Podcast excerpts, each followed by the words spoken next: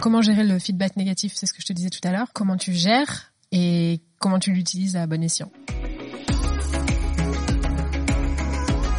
Alors, il y a feedback négatif et feedback négatif. On parle pas des haters, hein. on parle du euh, ce programme est un peu léger pour le prix ou des trucs comme ça. Quoi. Ok. Alors, euh, il y a tellement de choses à dire sur le sujet. Euh, le plus important dans un feedback, qu'il soit d'ailleurs positif ou négatif, c'est de l'utiliser pour en, en, charge émotionnelle positive. Donc, il y a des bons feedbacks et des mauvais feedbacks. Déjà, prends des feedbacks des, personnes qui ont une intention positive avec toi.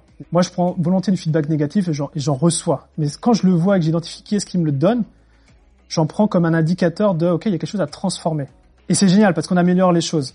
Et généralement, quand, euh, on prend conscience de ça, de ce problème qui nous est mis parfois face à soi-même, ça me charge émotionnellement pour changer en place les choses. il y a des choses qu'on crée, que vous viviez ici, qui ont été une projection des choses que j'avais fait. Par exemple, les premières rencontres que j'avais fait, la première rencontre de 1967, c'était pitoyable. Quand j'y pense maintenant avec le recul, en termes d'ambiance, de qualité, de trucs, et en fait, ça m'a marqué à vie ce truc. En disant maintenant, dès qu'on réunit des gens, je veux juste qu'ils soient mais tellement bien dans un environnement qui m'inspire, qu'ils soient lumineux, tout ça.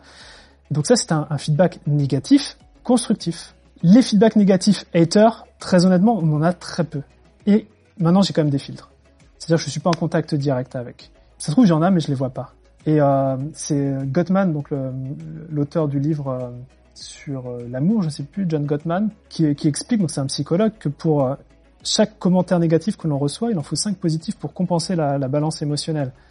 Et c'est pour ça que dès qu'on a un qui est négatif, c'est warning, c'est le système limbique qui se met en route. Donc moi, ce que j'ai envie de te dire, prends le maximum d'amour que tu peux avoir déjà pour compenser le truc feedback. Mais genre même, toi, les, les gratitudes, les tous ces exercices qui, euh, des fois, on se dit c'est anodin, mais en fait, c'est juste tu augmentes ton capital euh, de self-love, de pour que quand t'as un truc négatif qui arrive, en fait, juste ça t'effleure. Donc différenciation entre le négatif constructif ou le négatif juste je suis là pour euh, te faire chier. Et, euh, et souvent d'ailleurs, euh, le négatif pour te faire chier, généralement, c'est le message n'est pas pour toi, mais c'est une personne qui se dit quelque chose sur elle-même. Ouais. Tout le temps, c'est une projection. C'est, euh, par exemple, c'est ah tu fais ça à ce tarif-là. En, en, vrai, qu'est-ce qui se passe, c'est que la personne, bah, soit elle n'a pas l'argent, soit elle se dit qu'elle voudrait être là mais elle peut pas, donc du coup euh, y a, elle se sent pas aimée. Enfin tu vois il y a plein de choses émotionnelles qui se passent derrière.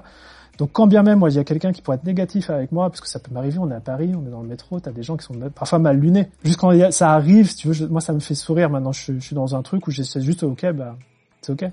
Juste un point, si jamais par exemple ça laisse des marques, bon là peut-être dans nos business c'est pas vraiment le cas, mais tu vois par exemple là, je te prends un médecin qui ouais. se prend des avis Google horribles. Euh, si par exemple quelqu'un euh, fait l'incubateur et te dit, euh, enfin et met sur Google, franchement euh, c'est vraiment très léger, j'ai pas compris, enfin voilà ça t'affecte en fait après parce que même si t'as 10 commentaires positifs sur internet, dans tous les cas ça va quand même apparaître. Ouais. Et ça va faire douter d'autres gens. Ouais, après ça fait partie du jeu, je pense parce que bah tu peux pas satisfaire tout le monde non plus.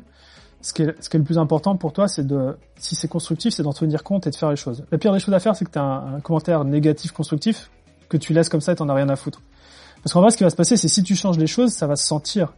Et quand bien même sur le moment, le truc négatif a pu euh, endommager ta crédibilité ou ce genre de choses, bah, en vrai, comme tu fais le travail derrière pour rattraper, finalement, au bout de quelques mois, quelques années, c'est complètement effacé tu prends tu vas sur la fourchette, un restaurant, il y a des gens qui n'ont pas aimé parce que la petite cuillère elle était à gauche et pas à droite, ou j'en sais rien, tu vois. Faut aussi se rendre compte de ça et que finalement c'est la c'est plus l'énergie que tu vas mettre toi dedans euh, qui, qui va qui va faire les choses.